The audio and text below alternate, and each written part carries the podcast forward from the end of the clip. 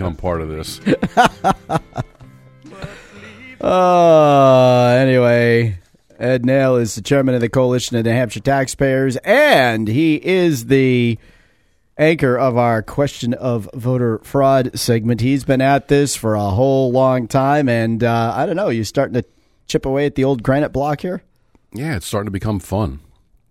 I mean, one of the most delightful things I heard recently was the Supreme Court ruled against Carl Gibson.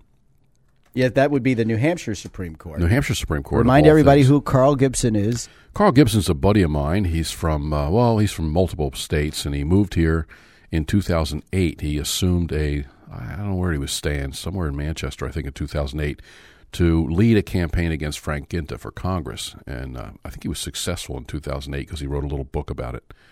And uh, he came back and he voted here in 2008. I think it was 555 Canal Street, something like that. Memory serves me right.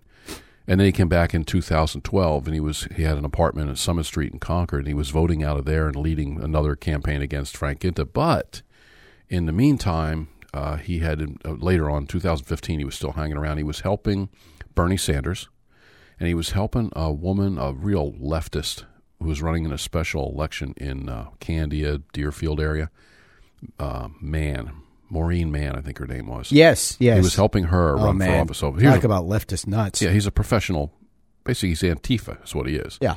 So he's here as a professional campaign worker, and he made a phone call and posed, uh, sent out a tweet posing as the candidate, the Republican candidate who was running in that special election, Yvonne Dean Bailey. Yvonne Dean Bailey. is now the vice chairman of the Election Law Committee. Yeah, funny how that works. And uh, he he sent out this tweet to the news media and said, "Well, I'm Yvonne Dean Bailey, and I'm getting out of the race because my studies are t- just too much time." So he did that on a Thursday before the election, which would have been on Tuesday, to to basically Suppress you get suppress the vote. So it's called Democrat voter suppression. Right. In case John DiStaso's out there and wants to learn about something uh, like real voter suppression, he could write about but doesn't. Uh, so this is what he did. So a reporter at the Concord Monitor, a guy named Tim Reed, if I remember correctly, Tim Reed said, uh, "Oh, that, that email doesn't look like hers. It's Yeah, Yvonne." he sent out an email, not a tweet. it was an email, yeah. Yeah. And but it went to it went to sources and and It went uh, to the media. yeah. The media picked it up, and this Concord reporter He sent called it from him a he sent it from a bogus email account, a Right. lookalike email account. It was And like this guy Tim Reed. Yvonne Bean Daily instead of Yvonne Dean Bailey. So something like that. So he gets caught. So the, the reporter calls him up. What's going on? Well, yeah, that was me, and blah blah blah. And I must have had one too many beers. It was just a prank. So the fool Sure had come here and registered as a Republican. So right away, the AG's office swoops in, doesn't take any evidence, and, and arrests him. I guess he was a Concord police officer because I met that guy later on. Uh, they arrest him for voter suppression and uh, false report or something like that. One of six six six six is one of the statutes they arrested him for, Right. and the other one was impersonation or some some goofy thing. But anyway, he's in there, and uh, he goes to court, and he's got an, an attorney, and they're trying to argue that the uh, It was satire. that was satire and that the uh, Constitutionally protected speech. Satire. satire, and the uh, reporter didn't want to testify because it would harm his confidential sources and his ability to be a reporter. Yeah. But, But- there were no confidential sources because he was the guy who figured it out by looking at the bogus email address. And he said, "Everything I know, I wrote in the article." That's what he told the AG when he was interviewed. So the interview, uh, the AG is going to use him as a witness, basically a direct witness to the voice on the other end of the phone, which was Carl Gibson, who admits that. So the judge in Merrimack Superior Court threw out threw out the uh, the reporter, basically uh, quashed a subpoena to have him speak, and that would have been the key piece of evidence because the moron from the AG's office didn't pick up any evidence, didn't take Carl's phone, didn't take Carl's computer. that would be our good friend Steve Lobotomy. Steve Lobotomy, who's now luckily he's gone from the AG's office, as far as I know. So Carl's fat, dumb, and happy. He's just waiting for the trial to come, and they, they uh, the judge is sympathetic to this stupid argument that it was satire. It's not satire. It was political sabotage. It was voter suppression. In case John DiStaso's out there and wants to write about voter suppression for once in his life and have a real story, the um, so the Supreme Court rules, and I think they were tied down because they've ruled on reporters before Right. because they mentioned it in the case. So it looks like Carl is going to have a trial. It's going to go back to this sympathetic judge. The judge may still hang it on satire, and the judge may do who knows what else. I don't trust this judge by listening to him, hmm, hmm, with the evidence presented. And there's evidence that the uh, Attorney General's office has that they're not using against Carl. Oh, really? Yes. Yeah. So, do you uh, see that changing now that we have a new attorney general? Yeah, and uh, lo- uh, lobotomy is gone, so he could testify. He could be subpoenaed to testify what he knows, because I believe there's some information that uh, he has that he is not using, which would solidify the case against Carl Goodman. They now found out he's a ultra left wing Antifa Democrat, and I don't think they ever wanted to catch him in the first place. But to be a smarty pants, he registered as a Republican. Bingo! You know, they jumped right on it. So, my good friend Carl Gibson, who's actually had his arm around me at uh, Merrimack District Court There you go. uh, the time I met him down there. I, I went down and uh, I knew he was going to be there for some sort of a hearing. Right, right. And I went down. I sat next to what I thought might be his lawyer. He came down, sat right between me and his lawyer, and they went over his case while I listened intently. And went outside and I called Granite Rock and I told him the story. I believe, I believe we had that on Granite Rock before he ever got it to the judge. Uh-huh. So that's kind of the fun part about Carl. I got a big kick out of him. And I found out his car was not inspected or registered. In, it's Connecticut plates had Connecticut plates it that expired, expired two years before. Yeah. So I turned him into the police in Concord, and I got the officer that actually arrested him, and he said that car's not going anywhere in this city. and it was like a day or two later, I couldn't find Carl's car anymore. It looks like it disappeared. So um, he's a nut. And he would normally he would be at all these these demonstrations. He's been arrested all over the country for Oh, this sure. kind of stuff. So he would normally be in Madison or he'd be in uh, Charlottesville. That's that's his home, you know, doing stuff like that. So Carl's stuck here, and uh, if, And it's all your fault, Ed. it's all hopefully some of it's my fault, and I feel wonderful about well, you kind of came in after the fact. but I did all the background on him. I did a 17-page amicus brief in that case. That's right. The whatever AG's happened office, to that? Nothing. The AG's office filed an uh, Yeah, the AG a motion against it. opposed your your brief helping them. Yep. And uh, and it was detailed. It was great because he's done stuff exactly like this before. and I wanted to get that to the judge. So the judge has not ruled on it. So I had it up. Uh, there was a motion to deny it, whatever, that the AG's office, Labonte, filed. So they recognize I filed an amicus brief, but the court has not recognized that it's there, which is um, amazing to the people that hand me the file when I get down to Concord and check on the file. Go, So it's not in the file. it's it's in the file. Oh, it is Yep. in the file. Oh yeah, but it, the judge hasn't ruled on it. Judge hasn't I don't think on the judge would prefer to see that he's done this to General Electric. He's done something similar in Mississippi Public Radio.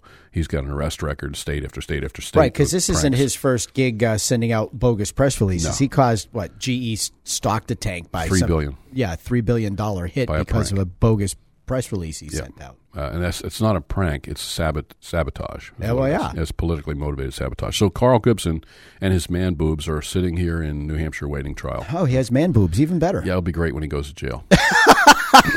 Might find some use for those.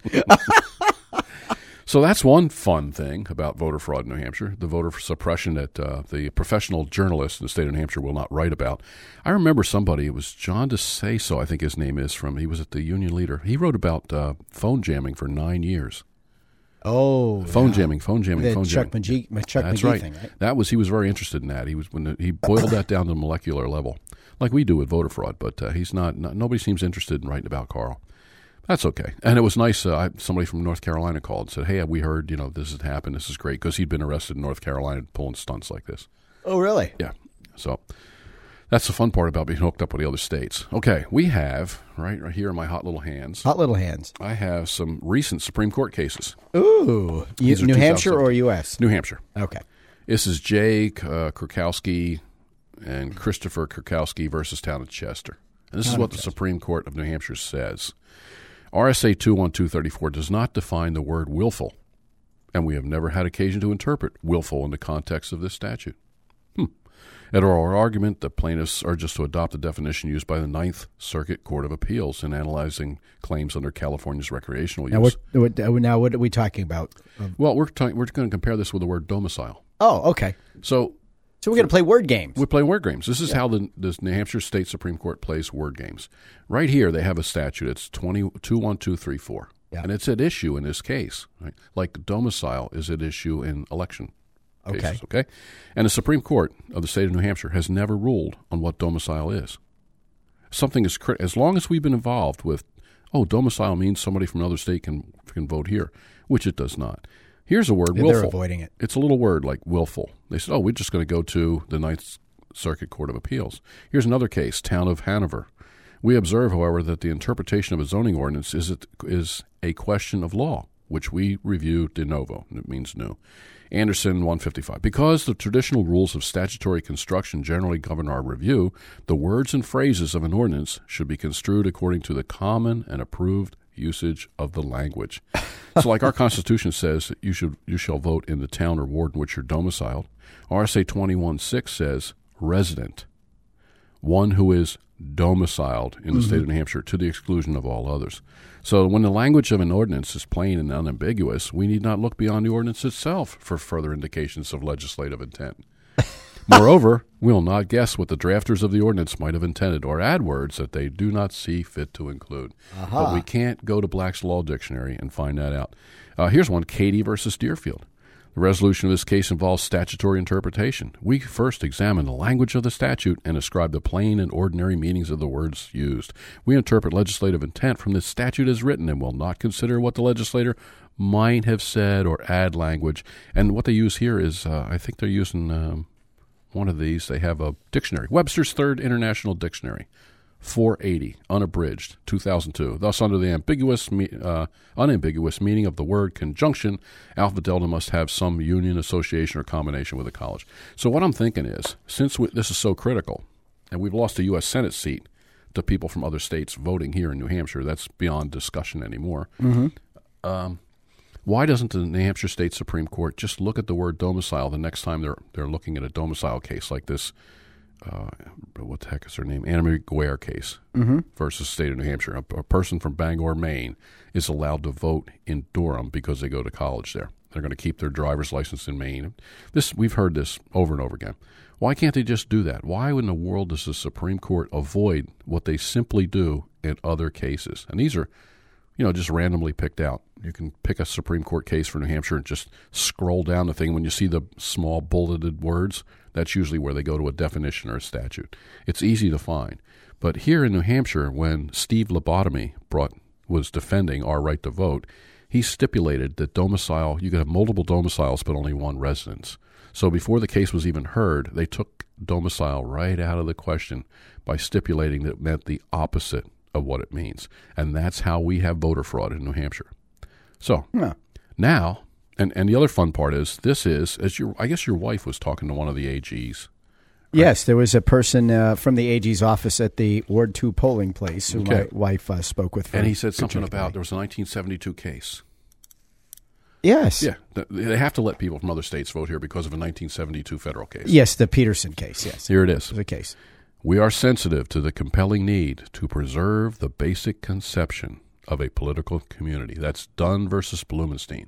And in that case, the federal government stepped in in Tennessee and said you can't ascribe an unreachable uh, domicile requirement. You can't say you have to live here for a year and promise to stay for another year before you can vote. So that's where the federal government came into a state and corrected a problem. This is what I'm intrigued by that one. But the challenge New Hampshire law forces a pers- persons who are in every meaningful sense members of New Hampshire's political communities to vote in communities elsewhere which they have long departed and whose politi- uh, whose affairs are no longer concerned, if indeed the former community still recognizes that right. So somehow Bill Gardner and the AG's office, the old one, interpreted that into, oh, I guess we have to let people from other states vote here. Well, that's probably the same pap that the lawyers for the uh, Senate and House gave on Senate Bill 3, because I had a rather short but uh, I would say terse conversation with uh, Senator Birdsell uh, when Kellyanne Conway did that event up in Concord for the Republican committee. And I, she said, uh, we got into this over the students, and she said, it's the law. The lawyers told us we had to let students vote. I said, Are the lawyers going to tell you next that those out of state students should be paying in state tuition? oh, I have that. And she too. and she walked away. yeah, I have that one too. Yeah, that was your you brought that uh, you know week. that the in state uh, affidavit that they have to sign. Uh, Yeah, it's to- a beau- it's a beautiful thing. University of New Hampshire notarized residency statement for the state of- for in state. So it says resident, resident, resident, and it says when you sign here, this is your legal domicile. That is exactly how resident u- and domicile have been used for hundreds and that's exactly how it should be used when it comes to voting. Because the idea that some you know college kid with an out of state driver's license can vote here legally, uh, is is ridiculous. But we can also thank Steve Labonte in the Attorney General's office for arguing uh, to the court that uh, it's okay for them to do it. Now, this is your state Attorney General's office doing this uh, because they've quote established a presence. Really, so establishing a presence now. I've established a presence in, in scenic Pinardville here. Does that mean I get to vote in Goffstown selectman uh, races? Boy, I guess you could argue it that way if you uh, See, because I've established a, a, presence here, and I live in Manchester, so I could vote in Manchester because I live there, and I could, I could, I could vote in Goffstown because I've established a presence here. I just walk right over across the street here to the Bartlett Elementary School, cast my ballot, use seven twelve Mast Road as the uh, as the voting address. See, it's me. It's really me. And I really I said, have a presence there. You can see it. It's right here. But if I said establish a domicile, completely different story. Oh, and that's why they do it. And we've been scammed by on this and we've been scammed in the Claremont case. The same thing. There is no there is no requirement in the New Hampshire Constitution for the state to pay for an education because when these case, these cases first started back in the 80s, yeah. all the states were anal- analyzed by the litigants, by the people that proposed this education funding lawsuits. And uh, well, sorry, we can't do it in New Hampshire because they have no education clause. And then the New Hampshire Supreme Court invents one by using the word cherish.